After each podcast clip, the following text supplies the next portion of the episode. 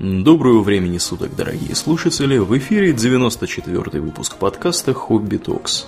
С вами его постоянные ведущие Домнин и Аурельян. Спасибо, Домнин.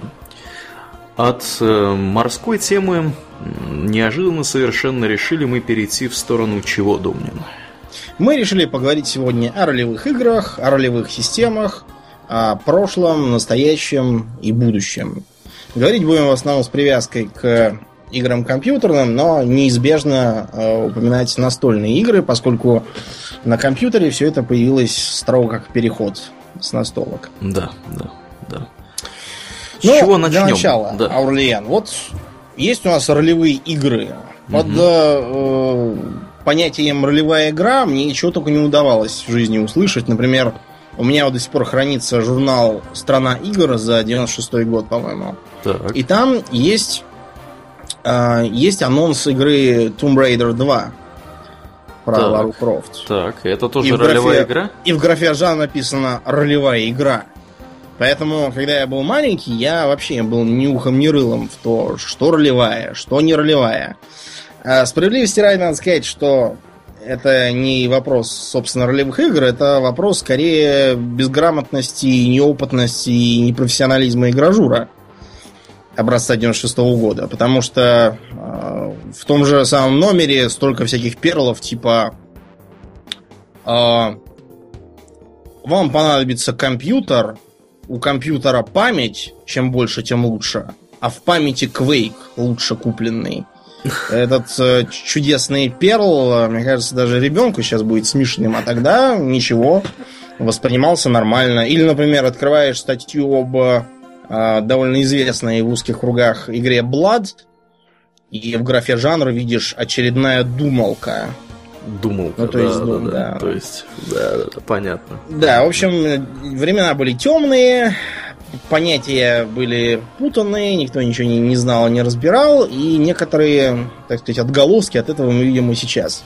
В принципе, вот если простыми словами, как мы поймем, что вот эта игра ролевая, а вот та не ролевая? Ну, это очень, на самом деле, просто. В ролевой игре есть персонаж, который... Это вымышленный персонаж, и игрок должен отыгрывать какую-то роль этого вымышленного персонажа. То есть это может быть там какой-нибудь, я не знаю, там... Условно говоря, да, возьмем самый абсурдный пример. Это может быть какой-нибудь повар. И вот игрок должен отыгрывать роль повара, как он там готовит что-то, я не знаю, там режет, шинкует и так далее. Обращаем ваше внимание, что речь идет не о симуляторе повара, а именно о роли. То есть не просто там шинковать и рубить, а его характер, его поведение, его развитие как повара и так далее. Вот это уже позволяет говорить о некоторых ролевых элементах. Можно сказать, что вы как-то уж очень упрощаете, но, с другой стороны, если так подумать, давайте возьмем какой-нибудь, например, футбольный симулятор на компе. Несмотря на то, что считается, что он относится к жанру то ли симуляции, то ли спорта отдельного, но это можно воспринимать как стратегию реального времени. Да, вполне. С 11 юнитами с каждой страны. Вот. Обращаю ваше внимание, что вот ролевые элементы, про которые часто мы слышим, и сейчас, правда, это уже повымерло, но вот лет, не знаю, 6 назад было не протолкнуться от бесконечных. Там ролевая игра Diablo, ну, хорошо, ладно, со скрипом. Всевозможные какие-то приключения и экшены, в которых были ролевые элементы, то есть вы периодически там получали какие-нибудь сферы опыта и вкладывали их в рост силы и здоровья. Или вот как, например, что ходить далеко за примерами, Домнин. Я вот тут давеча играл в демку игры на PlayStation, которая называется Destiny. Так это, знаешь, что это такое? Это шутер с элементами RPG, то бишь ролевой игры. И элементы РПГ сводятся там к тому, что ты выбираешь какие-то там способности, постреляв врагов, растешь в уровне, и можешь лучше стрелять врагов. Вот, и, в общем-то, тоже ролевая игра. При том, что шутер от первого лица. Более того, даже разработчики Stalker позиционировали свое поделие как ролевую игру, хотя там, то, что там был инвентарь, Оно, мне кажется, еще не делает ничего. Инвентарь был в Duke Nukem 3D, но про ролевую игру его никто не позиционировал. Важный и фактически образующий костяк для ролевой игры — это ролевая система. И да, мы знаем, что есть так называемые словески. То есть игры, которые являются, в общем, ролевыми, но не имеют правил. Все делается произволом игрового мастера. Лет, не знаю, 10 или 15 назад считалось, что за ними будущее, по крайней мере, в смысле настольных игр, что... И не только настольных. Наш товарищ Розиель, например, играл в нечто подобное в интернете. Все это выглядело как такой чат. Да? Да, с модераторами. Интересно. И он всерьез играл, там что-то было по «Звездным войнам». Ну вот, когда-то это действительно считалось за некое будущее, но будущее из этого не вышло. Почему проблема отдельная, мы ее постепенно разъясним. Давай-ка зададим такой теоретический вопрос. Вот идешь ты, Аурлен, по улице и видишь ты ямину в диаметре метр. Ты ее сможешь перепрыгнуть? В диаметре метр, наверное, смогу. Хорошо.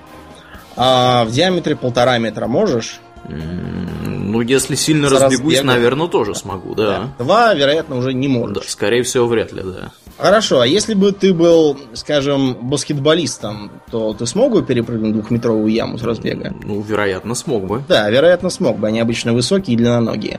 А если бы ты был Тирионом Ланнистером, ты бы смог перепрыгнуть метровую яму? Сомневаюсь. Да. Чему я это все говорю? Понимаете, в жизни мы более или менее представляем, какие у нас силы, какую балку мы сможем поднять, какую не сможем, какими инструментами мы владеем, например, умеем ли мы плавать там или еще что-нибудь. Угу. Причем, что самое интересное, я тебе здесь превью недавно читал, кто-то из каких-то, не знаю, может быть, британских ученых сделал открытие, что дети человеческие рождаются с уже имеющимися представлениями базовыми о физических законах. Поэтому, когда с их точки зрения происходит нечто странное, ну, в частности, в эксперименте, там они куда-то машинку, которая ездила по воздуху, как-то детям демонстрировали, дети сразу это замечали, потому что, ну, как бы очевидно, что этого происходить не должно. Они начинали наблюдать за вот этими странными вещами с более пристальным вниманием, чем на все остальное обращали внимание. Так что, да, действительно, мы хорошо представляем себе, как устроен физический мир, который нас окружает. По крайней мере, на тех масштабах, которые мы видим каждый день. Я не говорю там про, мы испытываем. Про первую космическую скорость и всякие там скорости света и так далее. Вот, что, ну да, что представить достаточно трудно. Вот, поэтому ролевая игра, да, система в ней должна описывать мир, его законы, она должна. Причем не обязательно эти законы какие-то отличающиеся от нашего, там гравитация какая-нибудь другая. Нет, просто нам труднее представить, каково это переносится персонажем. И, разумеется, самого персонажа тоже описывает, тем более, что многие эти системы, они повествуют о мирах магических, или, по крайней мере, о персонажах, которые имеют некие непонятные нам силы. Да. Вы скажете, ну и что? А на что мастер нужен? Мастер может просто сказать, что там вот ваш персонаж может там или не может. Если вы этому мастеру не доверяете, то не играйте в него. Понимаете, в чем дело? Если что-то описано цифрами или, допустим, вытекает из уравнения на основе броска кубика, то это воспринимается как железный закон мироздания. Да? Угу. А когда нам просто кто-то это говорит, даже если этого кого-то мы очень уважаем, он пользуется у нас большим авторитетом, и мы понимаем, что он старается сделать нам интересно, а все равно где-то там на заднем плане будет маячить мысль, что это произвол какой-то, и что что-то как понарошку, что-то не по-настоящему. Угу. И получается эффект фальшивых елочных игрушек. Ну, тех, которые выглядят абсолютно как настоящие, просто не радуют, когда их вешаешь на елку. Да, да. Это одна сторона. Другая сторона. Вот, предположим, мы с тобой решили сделать ролевую игру про пиратов. Угу. И давай попробуем начерно набросать, например, навыки, какие наш герой-пират сможет иметь и развивать. Так. Вот, например, навык плавания нашему герою-пирату как Ну, будем вводить? Наверное, нужен. Да, ну потому что там искупаться в море у него будет много возможностей. Если у него этого навыка не будет, он потонет. Угу. Можно, например, как-то описать, отыграть шансы не утонуть в шторм там, при кораблекрушении. Ну да.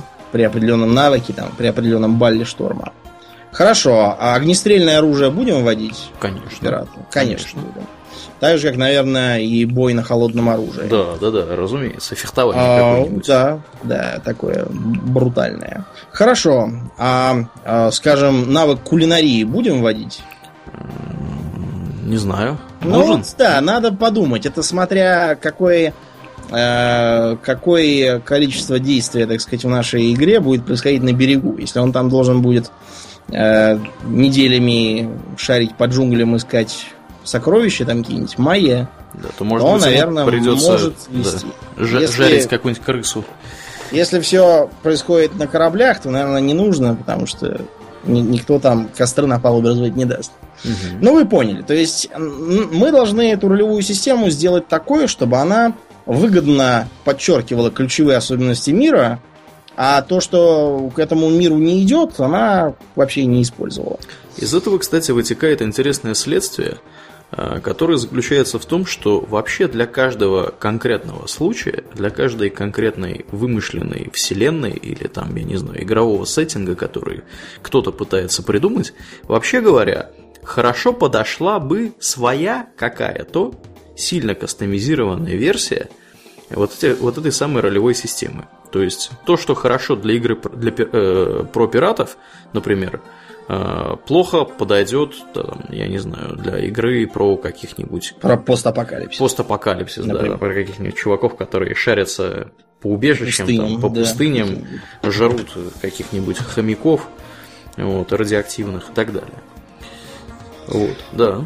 Да, кроме того, нужно учитывать такие вещи, как максимальная детализация какого-то аспекта и минимальная. Например, если мы делаем игру про рыцарей, то, наверное, нам надо сделать фехтование и доспехи, там, как пробить доспехи, не пробить доспехи, детальным. Угу. Не просто там вы кидаете кубик, складываете с показателем ловкости, и оп, вы попали. Вы читаете рейтинг брони из урона, и получится то, что получится. Но это не очень будет, наверное, популярная ролевая система. Мы не призываем сюда доводить до маразма с многоуровневыми вычислениями. Но все-таки хотелось бы какую-то хотя бы изюминку в это ввести. Если же у нас, допустим, ролевая игра про ковбоев, то там обязательно должна быть верховая езда. Причем тоже не в стиле сел и получил плюс 5 к скорости. Но это примитивно и тупо. Надо как-то придумать, например, разные породы лошадей, там разные всякие там трюки, типа перескакивания через эти вот оградки, или там управление лошадью одними ногами и пальбу с двух рук из револьверов, там что-то такое. То есть эта ролевая система позволит нам глубже и лучше раскрыть мир и вообще сделать игру гораздо интереснее, чем она могла бы быть в случае использования какой-нибудь универсальной более-менее системы. Мы не утверждаем, что универсальные чем-то плохие, наоборот, у них есть своя интересная ниша. Вот мы чуть-чуть дальше поговорим о знаменитой системе GURPS. Да. Да. Но они подходят далеко не всему. Вот, например, Fallout, он какую ролевую систему использует? Изначально он, кстати говоря, этот самый GURPS планировал использовать. Да, а что там не выгорело с ним? Не выгорело там то, что когда чуваки, которые, собственно, владеют лицензией на GURPS, увидели первую версию Fallout, они пришли в ужас от того, что там происходит, и отказались вообще лицензию давать на это. Да. И товарищам из Fallout пришлось срочно изобретать что-то свое, немного похожее, но не похожее, и в итоге получилось нечто под названием Special. Да, и получилось гораздо лучше. Да, сказать. Да, скажем прямо, гораздо лучше. По похожей системе пошли, кстати, создатели серии «Корсары». Там используется ролевая система Pirates. Тоже, кстати, это аббревиатура, состоящая из атрибутов персонажа. Правда, там, конечно, очень вольный перевод. Например, я не знаю, сила там это power, Да, но тут все-таки игроделы были русскоязычные, поэтому придется это простить. И тоже получилось очень самобытно, хотя видно, что это такая, что-то растут ноги как раз из GURPS. Да. Ну и последнее, что нам помогает сделать хорошо подобная ролевая система, она позволяет задать тон миру. Потому что, согласитесь, ролевая система, в которой попадание там из пистолета — это немедленная смерть, и ролевая система, где попадание из пистолета списывает хитпоинты, это несколько разные миры. Mm-hmm. Если первый — это может там, не знаю, ролевая игра по какому-нибудь там нуар-фильму, или может быть про какие-нибудь там, прикинь, мушкетеров, где попадание из пистолета, там все там на дуэли и убийц на месте. А второй вариант — это такая довольно типичная, допустим, постапокалиптика, где надо бегать по коридорам, стреляться с мутантами, и где из тебя попадания списывают хиты. Иногда это как-то объясняется, этому подводится так называемый обоснуй. Чем обоснуй отличается от обоснования, Урлен? Менее формальным подходом? Ну, скажем так, он такой немножечко натянутый, иногда сделанный задним числом. А также часто он вызван, на самом деле, он как бы не является реальной причиной, а он просто прикрытие для реальной причины. Если мы, допустим, хотим как-то объяснить, почему попадание из дробовика человека не убивает на месте, а списывает ему там 15 хитов, то мы, допустим, находим обоснуй вроде того, что использовался в дилогии «Санитары подземелий». Там дело происходило на другой планете, и, в общем, порох приходилось делать из подручных средств, а также там были какие-то другие приблуды с гравитацией. Угу. Из-за этого выходило так, что огнестрельное оружие, оно примерно как травматическое на Земле действует. Это позволило сразу и обосновать, почему оно не бьет всех наповал, а также повысить ценность рукопашного оружия. Кстати, о такого рода обоснуях, и опять у меня британские ученые всплыли в голове. Я смотрю, там сидишь целыми днями британских ученых, читаешь каждый раз, когда мы что-то записываем, ты обязательно британских ученых. А мне кажется, больше никто никаких исследований не проводит, интересно, только британские ученые. Вот, Домнин, как ты думаешь, почему Арагорн мог там бежать день и ночь, и несколько там недель бежать, и прям бежать, и не спать, и не есть, и вообще? Какое обоснуй? Да, ты не поверишь. Британские ученые пришли к выводу, что Арагорн, который физически вроде как у Толкиена никак не отличается от обычного человека, такого как ты или я, обладал нечеловеческой выносливостью. Знаешь, по какой причине? Mm-hmm. По причине того, что в мире Средиземья в атмосфере больше кислорода. Как известно, кислорода на нашей планете в атмосфере порядка 21%. Но, то есть и кислород, количество кислорода в атмосфере, и способность наших, собственно, кровяных телец его переносить являются, скажем так, естественным ограничением на нашу выносливость. Соответственно, животные какие-нибудь, которые живут в высокогорных каких-нибудь районах, не обязательно животные. Ну, люди. Да, люди тоже. Ну, я вот шерпы там всякие. Приведу пример животных, каких-то там горных баранов. Я видел недавно в BBC-шном, опять же, сериале про природу. Так у этих горных баранов было в 4 раза больше этих то ли кровяных телец. То есть они могли кислорода больше просто-напросто переносить. И эти горные бараны просто носятся там как угорелые по своим этим, я не знаю, по Тянь-Шаню или почему они там носятся. И это как раз из-за того, что они просто-напросто могут больше кислорода перерабатывать. Ну так вот, собственно, в мире Арды кислорода было должно было быть, по расчетам британских ученых, порядка 30%. Вот вам и обоснуй того, что там происходит. Несмотря на то, что вы же понимаете, что никакого кислорода там Толкин не закладывал в это, а просто так получилось в экранизации в основном. Да, кстати говоря, во многом такое содержание кислорода может объяснить и гигантские размеры, например, пауков. Вот, якобы, опять же. Да. Вот, да. В общем, радуйтесь, что у нас не 30% кислорода в воздухе. Да, а то мы у нас тут... Пришлось бы, как Арагорн, бегать от гигантских пауков, да. убегая. Угу. Ну вот, такие ролевые системы. Практически все ролевые системы должны иметь хотя бы один элемент такой базовый. Я говорю о навыках.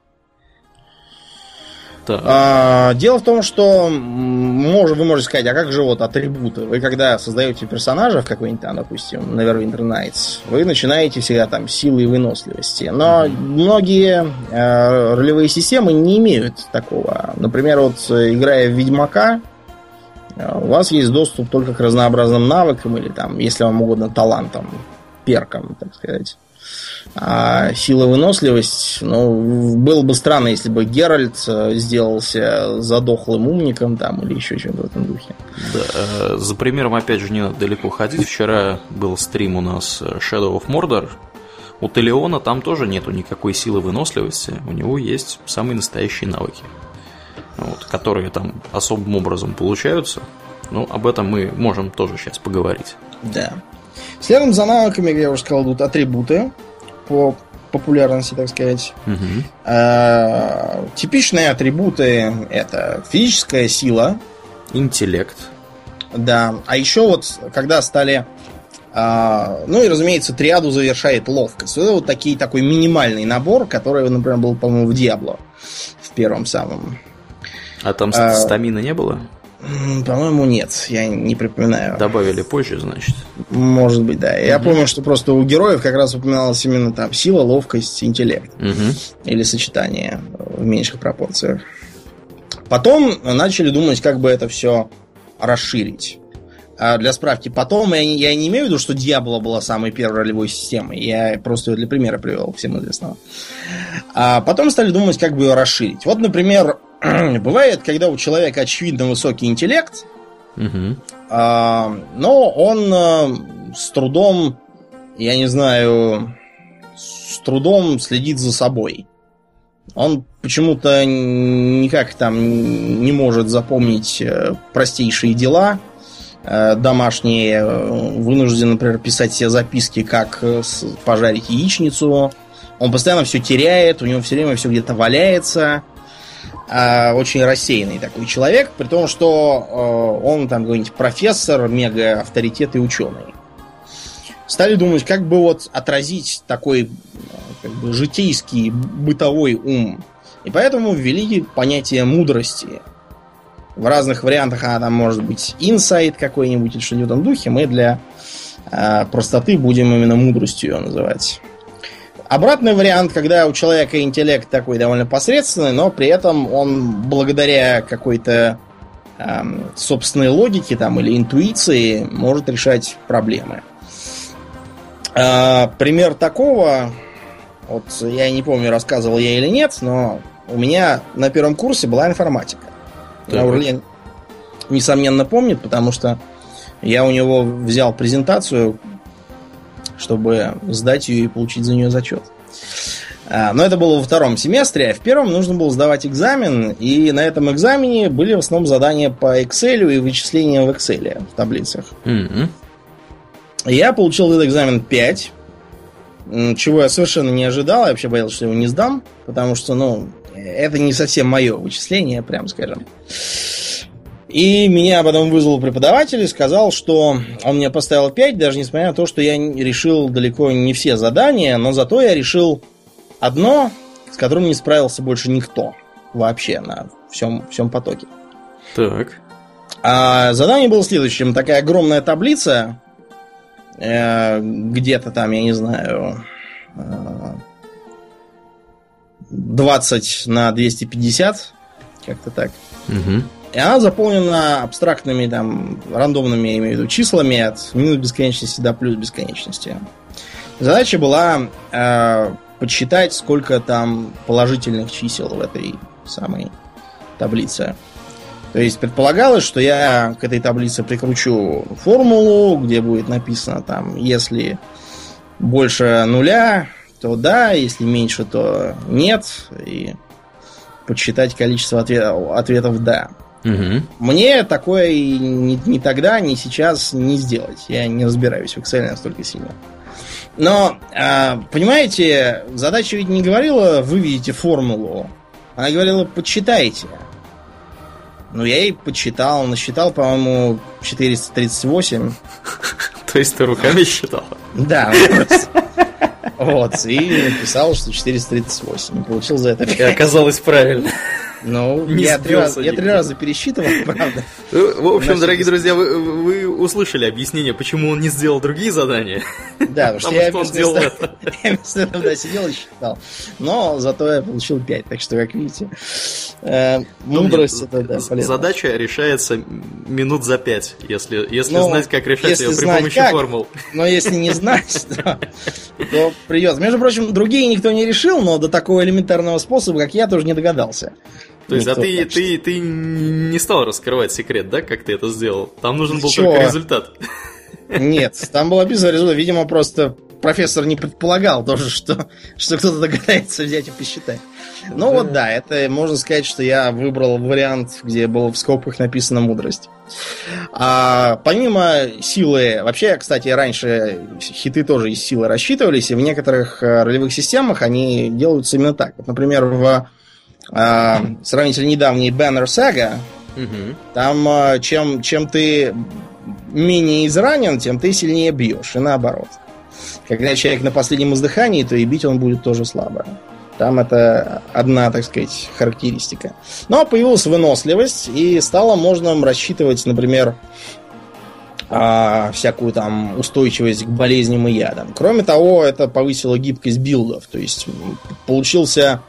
такой, знаете, например, сухощавый такой жилистый товарищ, который невеликий силач, но при этом, чтобы его угробить, нужно очень здорово постараться.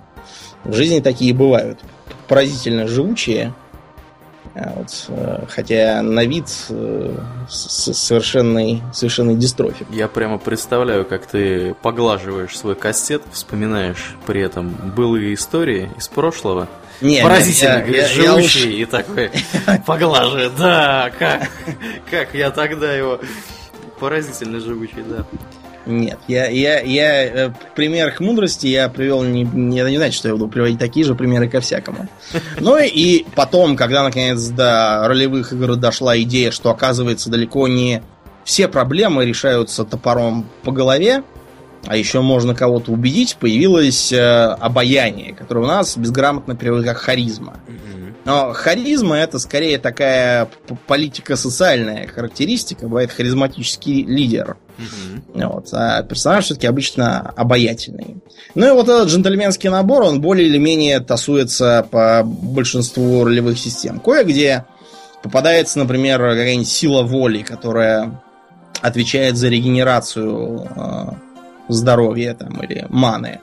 В том же World of Warcraft это дух, spirit. Кстати, по-моему, убрали. Ну, может, и убрали, да. Я не следил. На определенном этапе. Да, я уж не помню, честно говоря. Тоже было в Oblivion, в 4-м ТЭС.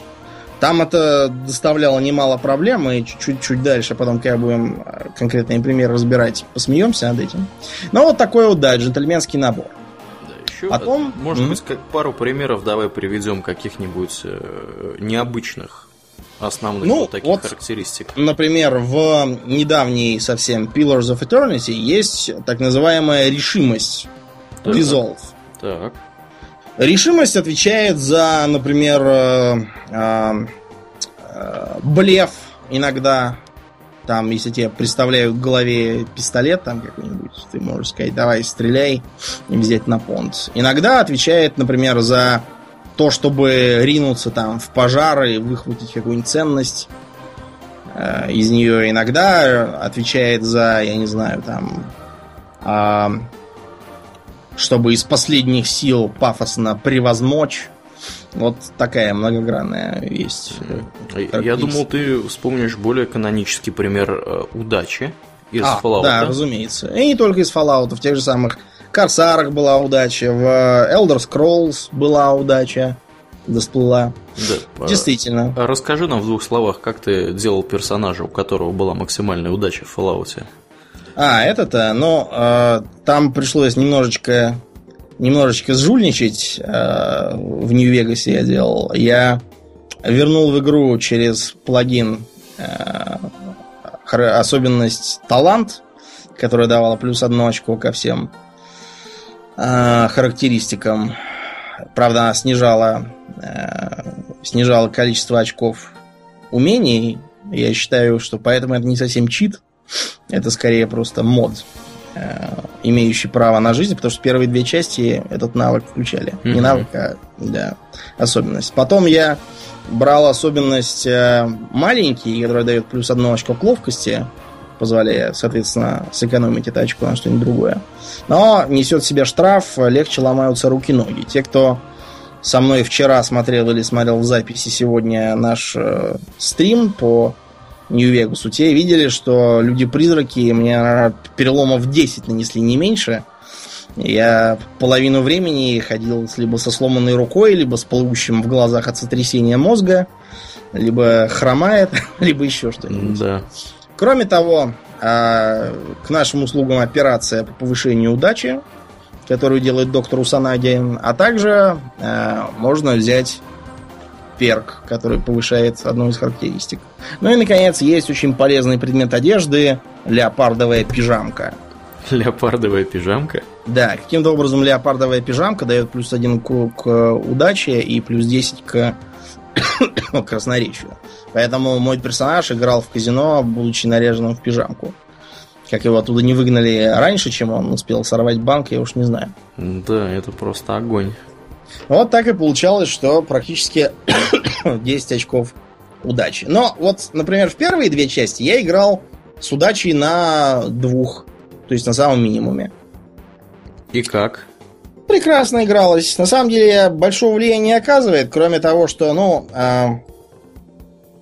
критических ударов меньше, но я это компенсировал, когда брал особенность точность. Она снижает на 1/4 весь урон, но дает плюс 10 очков к критическому поражению, что, в общем, позволяет нормально наносить тяжелые раны. А высвобожденное я отправлял на ловкость, интеллект и обаяние.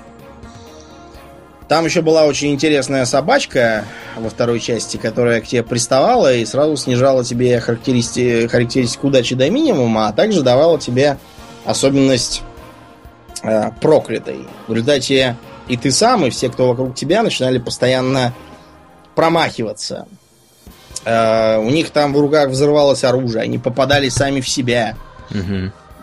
Бывало, что там доходило до анекдотов типа «Дикая собака неудачно промахнулась, укусила сама себя, нанесла критические повреждения и умерла. И у нее отрывается голова».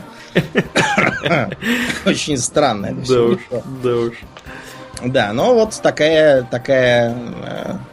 вот характеристика. В Elder Scrolls она почему-то считалась более важной. Например, многие журналисты, которые писали прохождение гайда, они советовали, во-первых, ее изначально поднимать, а во-вторых, брать знак зодиака Вор, который ее тоже, по-моему, один из всех ее поднимал. Ну, разобрались мы примерно с характеристиками, а дальше у нас, например, может быть класс персонажа, а может и не быть. Вот у того же Ведьмака никакого класса нет, у бесклассовых систем других тоже, вот у того же самого Fallout нету. Что в целом такое класс, Аурлиан? Класс — это такая сборная солянка, скажем так, представление о том, что персонаж делает лучше других персонажей. Ну да, это такой архетип. Да, да. То есть, то ли он там рубит всех топором и, там, я не знаю, закрывается щитом при этом, то ли он кастует спеллы и там поливает всех фаерболами или молниями или еще чем-нибудь. Или там травками какими-нибудь. Да, ну вот вообще, скажи нам, какой джентльменский набор типичных для, допустим, фэнтези классов, при том, что на самом деле они примерно такие же и вне фэнтези. Да, ну, джентльменский набор очень простой. В частности, всем известен класс воина, который, в общем-то, присутствует практически во всех более или менее вменяемых компьютерных играх. Понятно, что это товарищ, который там чаще всего пользуется какими-то топорами, я не знаю, мечами, ходит в броне и так далее. Потом есть архетипический так, опять же, класс мага. Есть всякие друиды, есть паладины, которые, там, я не знаю, отличаются от воинов каким-нибудь там, я не знаю, ориентацией к свету и всяким возможностью колдовать какие-то заклинания. Или наоборот, может быть, какой-нибудь антипаладин типа Блэкгарда в Драконах и подземельях, mm-hmm. или разбойника, ну как, вот, блин, как же так перевести, Ривер, ну пусть будет мародер. Вот, наверное, подходящий перевод для термина Ривер в данном случае. Мародер из Dragon Age, там был такой престиж-класс. Угу. Тоже это злой воин такой. Жрецов всяких периодически разнообразных, да. Монахов, например. Причем монах, что интересно, в большинстве случаев это скорее буддийский монах, чем монах европейского пошиба. Угу. Ну или, по крайней мере, исламский дервиш там какой-нибудь, они тоже воинственные. Вот эти вот классы, они помогают нам, с одной стороны, создать архетип персонажа. То есть, например, если у нас паладин, то очевидно, что паладин, допустим, не будет убивать всех встречных и поперечных. Просто потому, что человек, способный на подобное, никогда в жизни паладином не станет. А если он вдруг поменяется в эту сторону, он будет уже не паладин. Угу. Если у нас речь идет, допустим, о варваре, то сразу же тоже в голове такой Конан вспоминается и так далее. Да, мужик в шерстяных трусах. Да, в шерстяных трусах. В принципе, класс нужен даже не столько за этим, а чтобы очертить некоторые рамки и наладить баланс. То есть, скажем, воин силен в рукопашном бою, его трудно убить, а маг может там всех превратить в баранов, но если до него доберутся, то ему крышка.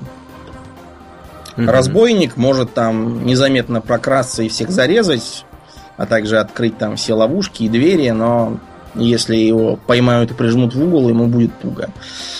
Священник кое-что там, конечно, может и в бою, но основная его задача — это поддержка и усиление и так далее. Да. Есть еще такой смехотворный класс, как бард. А, да, замечательный класс, да. Причем которым зачастую невозможно играть. Разгадка очень простая. Дело в том, что бард рассчитан на компанию из 5-6 человек. Лучше даже 6. Поэтому, например, в Neverwinter Nights 2, где, во-первых, партия большая, а во-вторых, где-то в 2 раза этот самый бард усилен в его способностях. Вот там за него играть, в принципе, можно, но не факт, что нужно, откровенно говоря. Угу. Тут это сложный вопрос баланса, да, о нем еще придется дальше поговорить. Но у классов есть и большие противники. Они утверждают, что, во-первых, классы — это искусственное ограничение. Вот, к примеру, я, с одной стороны, учитель, с другой стороны, скажем так, переговорщик. Никто мне не запрещает совмещать эти два обычно никак не сходящиеся ремесла. Никто не мешает, допустим, хирургу быть байкером. Ну, вы знаете, о ком я говорю, о гражданине Золдостанове. Uh-huh, uh-huh. И так далее. Другой проблемный вопрос. Вот у нас, допустим, 3 паладина. Мешаем. Где какой? Черт его знает. Да, потому что все эти 3 паладина очень легко могут казаться как 3 из ларца, одинаковых с лица.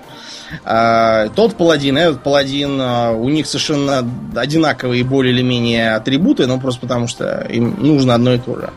И у них одни и те же способности, они одинаково себя ведут, и никакой разницы между ними нет. Получается, что вот это ограничение, оно вредит играбельности, например. Если я хочу поиграть там за паладина, то я раз поиграю, а дальше мне уже будет неинтересно. Придется брать какого-то другого персонажа. Как это можно починить? Что касается ограничений роли, ну, наверное, можно разрешить там, тому же паладину развивать, допустим, взлом замков. Просто нужно позаботиться о том, чтобы этот самый паладин все равно взламывал замки хуже, чем вор. А со второй проблемой, когда все на одно лицо, решать, можно самым простым способом, это престиж классами. Что такое престиж класса? Престиж класс — это такой класс, который можно получить, имея уже какой-то более другой класс, и который более специализирован по сравнению со сходным классом. То есть, если у вас там был какой-нибудь, я не знаю, просто паладин, он у вас может стать каким-нибудь там паладином багровой зари, который будет специализироваться там на лечении, Что-то нанесении... багровая заря у меня как-то с лечением очень плохо ассоциируется. Я условно говорю. Багровая заря. Предположим, один у вас будет паладин там Торма, который будет превозмогать, а другой паладином Тюра, который будет лечить. Можно и по-другому это поставить. Например, возьмем в ДНД класс, скажем, разбойника. Мы его можем превратить в дуэлиста, который сражается совсем без доспехов, легким оружием типа шпаги и кинжала, и делает ставку на увертливость. Это может быть, например, какой-нибудь убийца, который должен быть злым и специализируется на ядах и всяких там дебафах. Это может быть вор Амна, который специалист по саперным работам, то есть по разминированию ловушек, вскрытию дверей и всякому такому. Но вы поняли. Разных вариантов много. В принципе, с престиж-классами тоже легко наделать дело. Вот в той же самой второй Neverwinter Nights там есть такие престиж-классы, как Божий Воин, Яростный Берсеркер, еще там кто-то, которые, вы знаете, являются зияющей дырой в правилах. Потому что Божий Воин — это как бы паладин, но при этом без паладинских ограничений по мировоззрению. А Берсерк — это как бы варвар, но тоже без варварских ограничений по ношению брони. Получалось, что обычный воин может не заморачиваться всякими там архетипами и быть тем, кем хочет. Но это уже вопрос скорее к авторам игры, к господам из Obsidian, которые там не досмотрели. Некоторые говорят, что вообще классы не нужны, и рулить могут только бесклассовые системы. Они, мол, наиболее гибкие, ты там выбираешь сам себе навыки, которые хочешь развивать. С одной стороны, здравое зерно в этом есть. С другой стороны, например, возьмем такую бесклассовую на самом деле игру, как Morrowind. Да, там были классы, они были и в Oblivion, но они ничего не решали. Они были чисто для проформы, прям скажем. И у нас в Morrowind'е есть навыки: короткие клинки, длинные клинки, дробящее оружие, топоры, копья, стрелковое оружие. Получается, у нас с какого края ни возьмись, какой-то маразм. Кто-то может поверить, что человек, умеющий владеть булавой, не умеет владеть топором. То есть, может, да, он будет менее уверенный, но чтобы прямо не в зуб ногой. Или может быть, что тот, кто умеет владеть мечом, не сможет владеть топором. При том, что мечом владеть гораздо труднее. Подобный маразм, кстати, был в том же самом World of Warcraft, по-моему, до патча 4 с копейками. Да, было такое. Когда каждый вид оружия отдельный, да, там одноручный меч, двуручный меч, там прокачивался отдельно. Да. То есть, взяли вы как награду за квест новенький топор вместо своего меча, и извольте искать какого-нибудь кабана. Неагрессивного, да, кабана, и отрабатывать на нем удары полчаса. Да, это еще в лучшем случае полчаса. Там нужно было минимум 400 раз его ударить, при том, что не каждый удар давал прирост навыка, скажем так. Там, по-моему, чем дальше в лес, тем больше. В конечном итоге нужно было лупить. И у них даже были ачивки отдельные специально для на этот случай, что у тебя все виды оружия, значит, развиты для твоего класса подходящие. К счастью, этот маразм довольно быстро выкинули. Да, это уже давным-давно было. Но Скажем, с другой стороны, в тот же Morrowind мы владеем стрелковым оружием. То есть вы хотите сказать, что человек, который отлично стреляет из арбалета, он еще будет отлично стрелять из лука и отлично метать ножи. Это абсолютно разные, мне кажется, дела, и стрельба из арбалета, она ближе к стрельбе из ружья, чем к стрельбе из лука. А уж метание ножей, сюрикенов и дротиков, оно вообще никак не относится ни к тому, ни к другому. Тем не менее, это было объединено в один и тот же навык. Почему, не ясно. А я тебе скажу почему. Потому что иначе ты бы заколебался метать ножи, метать, там, я не знаю, стрелы из этого арбалета, стрелять из лука по отдельности, чтобы прокачать все эти навыки. Но мы тут упускаем важную деталь. Как, собственно, в Morrowind'е проходило вот это вот развитие навыков? Вот мы переходим к еще одной интересной теме. Это развитие характеристик. Скажем так, обтекаемо, потому что в некоторых случаях не только навыки развиваются. У нас есть две модели. Кроме того, можно их комбинировать. Модель номер один – это опытовая система. То есть вы получаете опыт, и либо вы напрямую эти очки опыта вкладываете, так, например, было в Vampire the Masquerade, либо вы по набору определенного порога опыта получаете новый уровень, а с ним специальные отдельные очки навыков, которые вы вкладываете. Да. А в этой системе, в общем, многое логично, но есть и не очень логичное. Вот, к примеру, отправился наш избранный во втором Fallout'е, где принята опытовая система, стрелять рад скорпионов из пистолета-пулемета. Получил он на этом уровень и вложил 20 очков в взлом замков. И стал взламывать замки лучше. Вы понимаете, что это как-то странно звучит? Человек настрелял скорпионов и стал взламывать замки от этого лучше. Да, попахивает бредом. Да, это немножечко нелогично как-то. А есть система как бы использования. То есть, чем чаще вы что-то делаете, тем лучше оно у вас получается. Типичные представители этого какие? Ну, тот же самый Morrowind. Да, это серия Elder Scrolls. Тут возникают свои заморочки. Во-первых, все мы, я думаю... вот еще Ультима. Вот мы забыли Ультиму. Ультима это вообще пример классический и маразматический в некоторых местах. А почему он домен маразматический? Можешь рассказать? Дело в том, что прокачка умений там была... А почему была? Ее сейчас играют. Является страшно затянутой. А кроме того, для ее ускорения постоянно придумывали всякие хитрые эксплойты. Хитрых эксплойтов была тьма тьмущая. Например, одно время, чтобы просто не стоял человек и не делал одно и то же бессмысленно. Как в той знаменитой шутке. Кто разложил у порога моего дома 40 тамбуринов?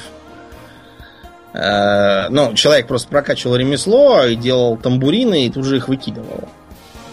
Выкинул кому-то на порог дома, и пришлось все это выносить неизвестно куда. А запретили делать это все в статичном положении. То есть предполагалось, что, на месте. Да, что вы будете разгуливать там по миру и применять это все. Делать тамбурины. Да, и чем это кончилось? Кончилось это все тем, что народ стал туда-сюда наяривать по карте и тем самым ускорять, собственно, прокачку этих самых скиллов. Причем, ладно бы он наяривал это как бы пешком, так он просто садился на рейсовые корабли, вот, и просто на них как бы катался, перемещаясь, да, он и кастовал. Получалось глупо. Потом знаменитая история из текстовых приключений, когда некий вор прокачивал себе скрытность, когда он ходил кругами вокруг пасшихся лошадей. Разработчики решили эту самую затею придушить и сделали так, чтобы наоборот мимо него должны были проходить существа и его не замечать. А не он сам должен был найти какую-нибудь корову и начать вокруг нее круги нарезать. Ну и, разумеется, игроки придумали способ. Они брали табун коней, в смысле ездовых, и начинали их водить кругами вокруг этого самого спрятавшегося вора. Угу. Рано или поздно какая-нибудь из лошадок его не замечала, ему капал опыт. Вы поняли, к чему мы клоним? К тому, что тренировочные вот эти вот системы, они зачастую неимоверно и неоправданно затянутые, угу. зверски занудные, и вынуждают вместо того, чтобы просто непринужденно прокачиваться, сидеть и натужно все это эксплойтами добивать. Да. Да. Вроде как, да, действительно, в той серии Саут Парка, где они избивали кабанов, при этом там все заросли коростой и все такое. Угу. Потом, например, что еще можно вспомнить? Вот в тех же самых Elder Scrolls до Skyrim там прокачивали, например, атлетику, то есть скорость бега. Там надо было найти какую-нибудь стенку, в которой есть там, по-моему, дверь или какой-то еще там баг какой должен был быть, чтобы персонаж не упирался в нее, а продолжал бежать, как бы упершись лбом.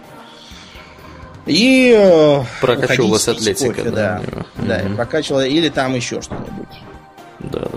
Там все еще это... смехотворная была характеристика в Morrowind'е, когда ты прыгал на месте, и у тебя прокачивался прыжок, и ты мог в результате или прыжок, или, ну, не помню, то ли ловкость, то ли что-то в таком духе. В общем, в результате ты мог падать с высоты, с большей высоты и не убиваться при этом. Это было довольно полезно. Вот. Так что, да, это тоже в некоторых ситуациях это тоже полный маразм, сказать по правде. Вот. Поэтому мы, в принципе, говорим о делах давно минувших дней, потому что сейчас от этих недостатков стараются избавляться. Вот, скажем, в тот же Skyrim, несмотря на то, что он тоже тренировочная система, в него играть гораздо приятнее и интереснее. Мне, например, ни разу, кроме, наверное, крафтинговых способностей, то есть кузнечного дела и всего остального, не приходилось целенаправленно что-то там прокачивать. А с этим были... Ну, это, наверное, знаешь, почему не приходилось? Потому что я играл в основном за убийцу. То есть я шарился на карачках по темным углам, набегал с кинжалом и палил из луков и арбалетов. Таким образом, у меня очень быстро прокачивалась скрытность.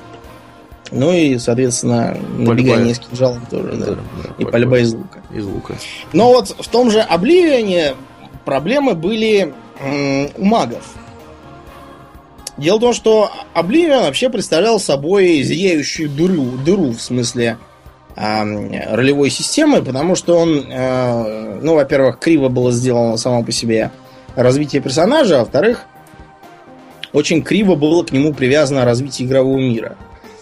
В результате получалась целая связка неудобств. Например, если ты маг, то ты можешь изучать несколько... Ну, не можешь, а как бы предполагается, что будешь изучать несколько магических школ. Это разрушение, которое пуляет фаерболами. Это колдовство, которое вызывает всяких там чертей тебе на помощь. Это мистицизм, который захватывает души и делает еще какую-то муть, типа телекинеза, по-моему.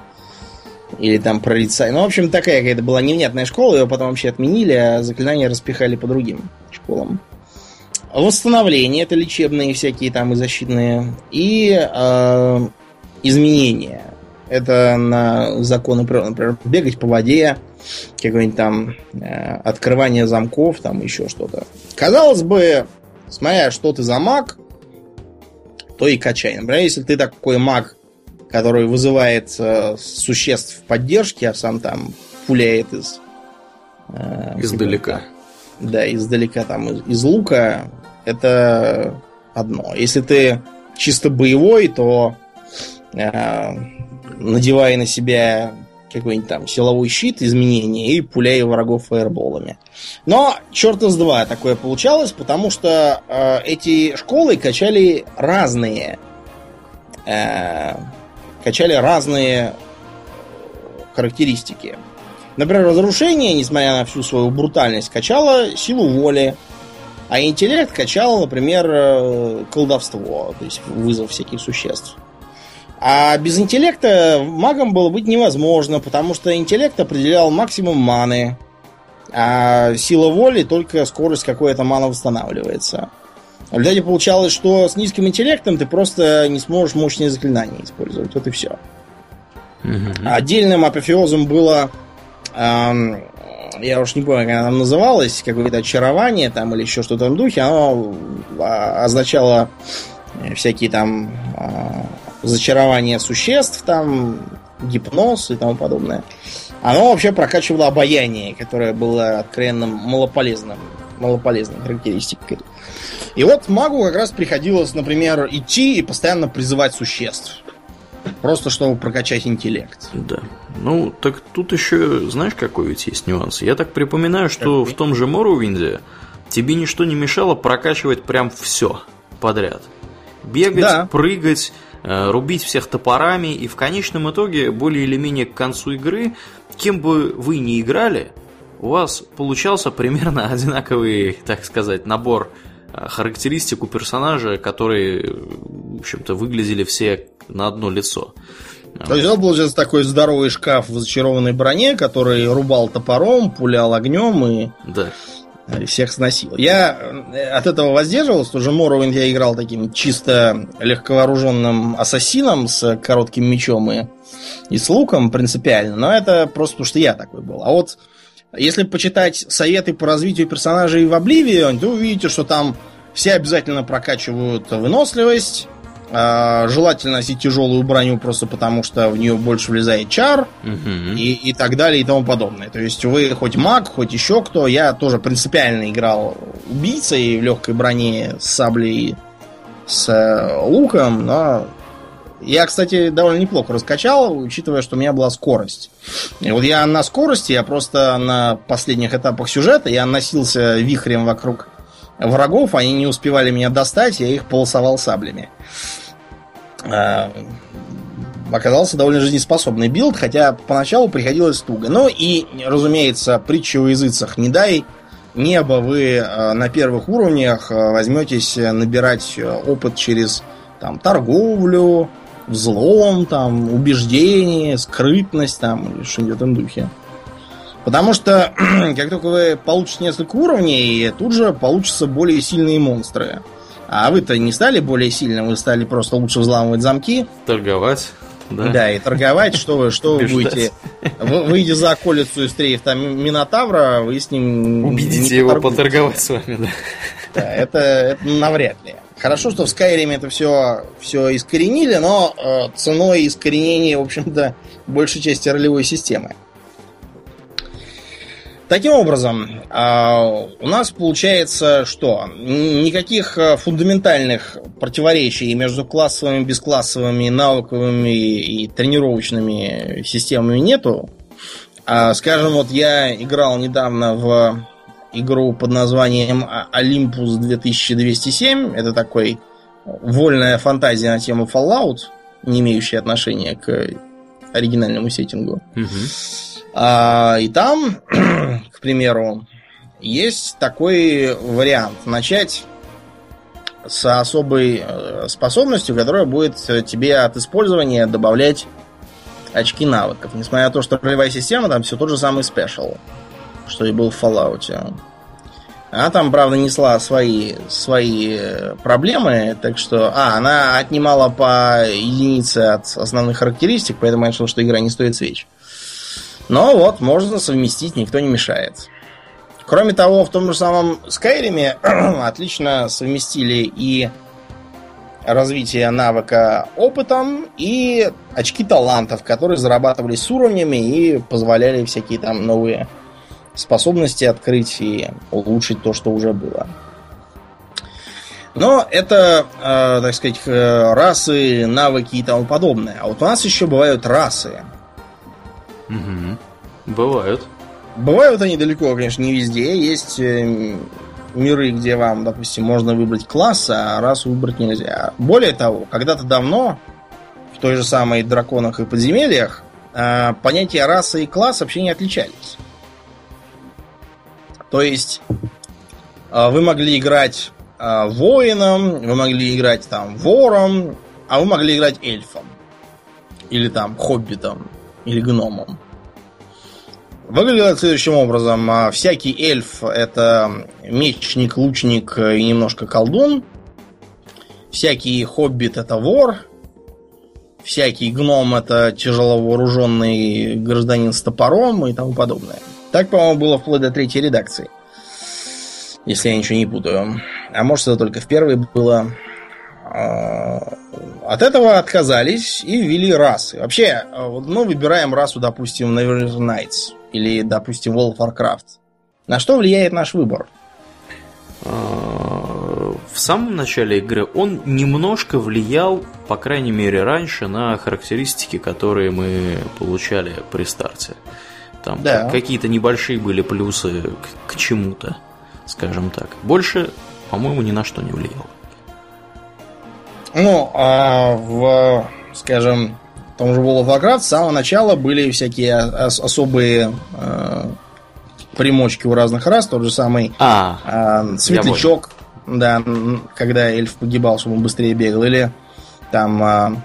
У гномов предрасположенность к использованию оружия, у эльфов огнестрела и луков. Способность к окаменению, да, и тому подобное. Это было. Но вот в том же World of Warcraft большой разницы нет. Единственное, это выбор стороны, на которой раса выступает, а также это выбор класса. Далеко не все классы, особенно поначалу, да сейчас там есть святые коровы, да, Holy Cow. Угу. А раньше все было строго. Единственные паладины — это люди и гномы, точка. Единственные шаманы — орки и тролли, по-моему. И никаких. Единственные друиды — это либо ночные эльфы, либо таураны.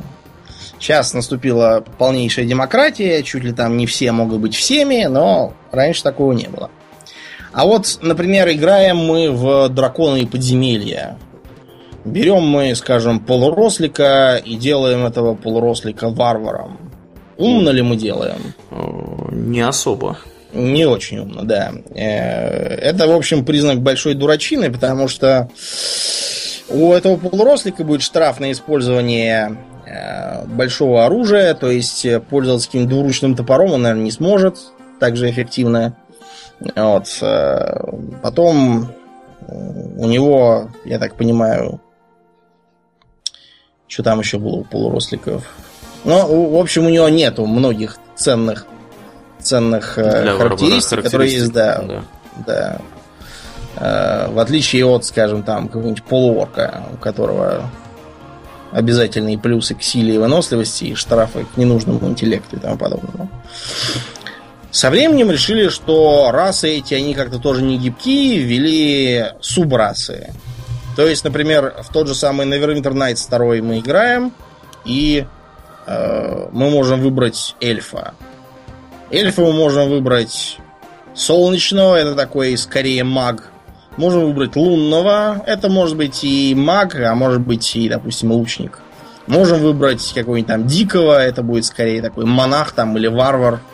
Можем выбрать вообще дроу, из которого будет и воин хороший, и священник хороший, но, к сожалению, будет штраф на получаемый опыт. Сейчас с расами все зависит от сеттинга. То есть, если сеттинг мультирасовый, то играть можно чуть ли там не за всех. Каждый раз 1 апреля шутят те же самые близы на тему того, какие новые расы будут введены в новом обновлении. Mm-hmm. Уже, по-моему, шутили про двухголовых огров, которые надо будет играть вдвоем. Да. Ну, еще были какие-то шутки, по-моему, про фурболгов. Да, были. А из шуток про пандаранов, собственно, появились сами пандараны. Сами пандараны. Да. Так что будь аккуратнее с шутками. И последнее, что интересно заметить, это, так сказать, карма, мировоззрение, репутация персонажа. Угу. Поначалу репутация в тех же самых компьютерных ролевых играх, она была...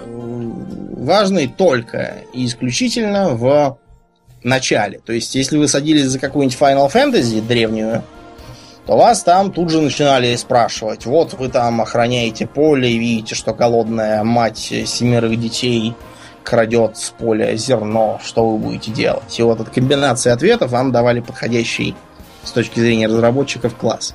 Работало это очень, очень плохо, прям скажем, им всем давали какую-то ересь. Вот. Видимо, потому что с точки зрения разработчиков мои ответы претендовали на... Да, претендовали скорее на класс ниндзя, пират, зомби, робот какой-нибудь. А вот в настолках практически сразу появились идеи про добро и зло.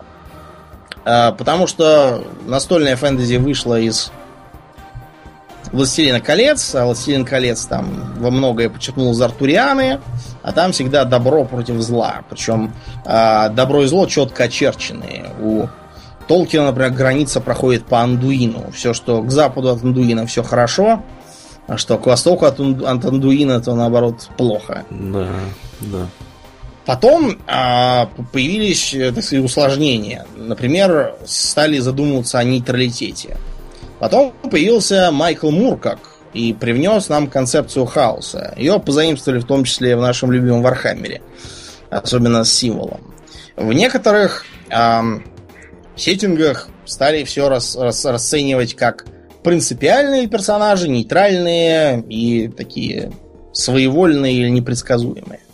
Мы избегаем законопослушных и хаотических, как это принято переводить, просто потому, что по-нашему звучит довольно странно. Законопослушный добрый какой-то, законопослушный злой. Что это?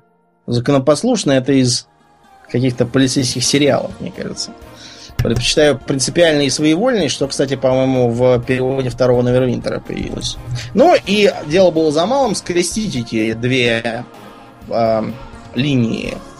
Одну по оси X, другую по оси Y. Получилось у нас 9 комбинаций.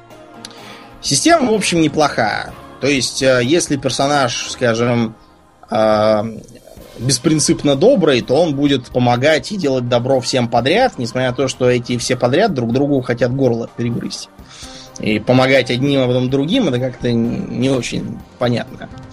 А, скажем, принципиально злой персонаж — это считающий, что порядок есть порядок, и он предписывает ему быть злодеем. Это такой какой-нибудь алчный капиталист, который, тем не менее, не желает зла, как личность, а просто у него такая работа, как бы, роль в обществе. На бумаге все гладко. Но, Аурлиен, ну ты в тех же самых Neverwinter Nights вторых, ты пробовал когда-нибудь быть беспринципным, chaotic персонажем? Нет, не пробовал. Ну и не пробуй. Понимаете, то, что хорошо на бумаге, иногда очень трудно выразить словами и конкретными действиями.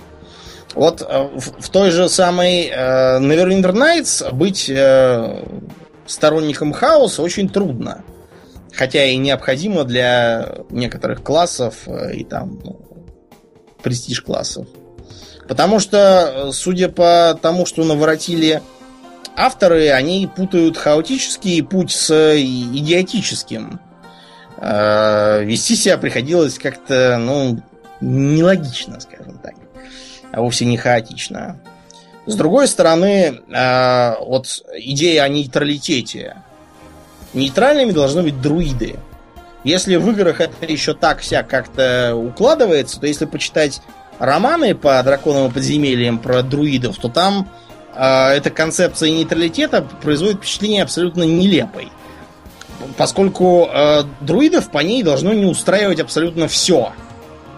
То есть им должны быть неугодны и добро, и зло. Если где-то, например, злодейство, то они должны натащить туда розовых паней. Если где-то все хорошо, то нужно привести какую-нибудь там дикую орду, чтобы она все сожгла. В общем, быть друидом оказывалось неизмеримо тяжело. А уж в компьютерных интертрепациях, чтобы не лишиться друидических сил, постоянно приходилось творить какую-то несусветку. Потому что, например, стать менее нейтральным по шкале порядка и хаоса было легко, а вот по добру и злу не так уж легко. Поэтому приходилось делать то, что легче, а не то, что правильнее. Вот это вот такая персонажецентрическая система. Ее пытались реформировать. Например, в 4-й редакции ее вообще урезали, оставив такую только одну линию. Против этого восстали многие игроки и мастера, продолжая использовать старую систему. Ее в 5-й редакции, по-моему, вернули. Те, кто играл в 5-ю редакцию, пожалуйста, пишите нам и объясните, как она теперь выглядит. Потому что я не знаю, не могу объяснить из того, что я вижу в интернете. А может быть и два других способа показать... так сказать, моральное состояние персонажа. Вот, Аурелиан, Fallout. Несмотря на то, что у тебя есть карма вообще, со второй части там появилась репутация в конкретных поселениях и местах. То есть ты мог, например, иметь репутацию идеализированного в городе Модок и иметь репутацию ненавистной в, допустим, городе Гекко. Связано это было с тем, что разработчики сюжетов и сеттингов постарались как-то показать, что мир не является вот чисто добрым или злым. Есть разные интересы, есть разные фракции. Там одним хочется одного, другим ровно противоположного. Всем не угодишь. Можно там с одними дружить, с другими враждовать, добиваясь своих целей. А зачастую, допустим, сотрудничать с одними против других. Таким образом, поднимая репутацию с одними и портя с другими. За это были придуманы всякие способы награды. То есть, там, если ты дружишь с одними, то получишь доступ к их магазину. Если с другими, то они тебе там выдадут особую броню там какую-нибудь. Или еще какие-то плюшки дадут. И, наконец... как я считаю, наиболее интересным развитием стала система, принятая в Dragon Age. Знаешь, как это там устроено? Нет, я не играл в Dragon Age. Дело в том, что там нет никакой общей репутации как таковой. Есть скорее оценка твоих действий твоими товарищами, которые с тобой. Скажем, циничной ведьме Моригейн не нравится, когда ты проявляешь альтруизм. Она будет постоянно острить, язвить и думать о тебе хуже. А какому-нибудь там гному Огрину, ему, наоборот, злые поступки не нравятся. Прямолинейному Кунари Стэну не нравится, когда ты ходишь кругами или там какие-нибудь обходные пути ищешь. И все это довольно здорово влияло на развитие событий, на развитие отношений с персонажами и на концовки тоже. Во второй части, правда, эту систему поломали. Вместо шкалы, которая, например, позволяла просто разругаться насмерть с персонажем, чтобы он ушел, совершив ты какие-то там деяния, получаешь такой серьезный штраф, что он берет и уходит. А... во второй части они просто приобретали такую как бы отрицательную лояльность и приобретали просто отдельные, немножко другие плюсы. Начинали скорее вредить, чем помогать? Нет, они как бы... у них начиналось твое соперничество, но при этом они почему-то все равно тебе подчинялись. Наверное, потому что вторая часть делалась далекими от нашей реальности людьми. Я уже 100 раз об этом распространялся, больше не буду, наверное. Примерно так, как это выглядит, например, в сериях «Рыцари Старой Республики» и во втором Невервинтере. Помнишь, в том же Невервинтере в конце, перед битвой с Королем Теней, там тебя могли предать товарищи. Угу. Неизбежно предавал один из магов, по-моему, никак нельзя было их обоих удержать. И у меня еще меня предала воровка Нишка. Предала меня как раз потому, что я ее с собой никогда не водил, я сам был разбойник и вскрывал свои замки самостоятельно. Ну вот поэтому она сказала: ах, ты мне не уделял внимания, и я ухожу. И пала смертью глупых. Да, вот такой триединый подход к карме. Еще раз, почему я считаю Dragon Age-овский вариант наилучшим? Потому что он позволяет сильнее прописать драму и взаимоотношения между персонажами. Там, кто с кем дружит, кто на что рассердился и ушел, как там дальше все складывалось. Ты будешь думать не о том, хорошо ли это с точки зрения каких-то абсолютно левых людей, неизвестно где.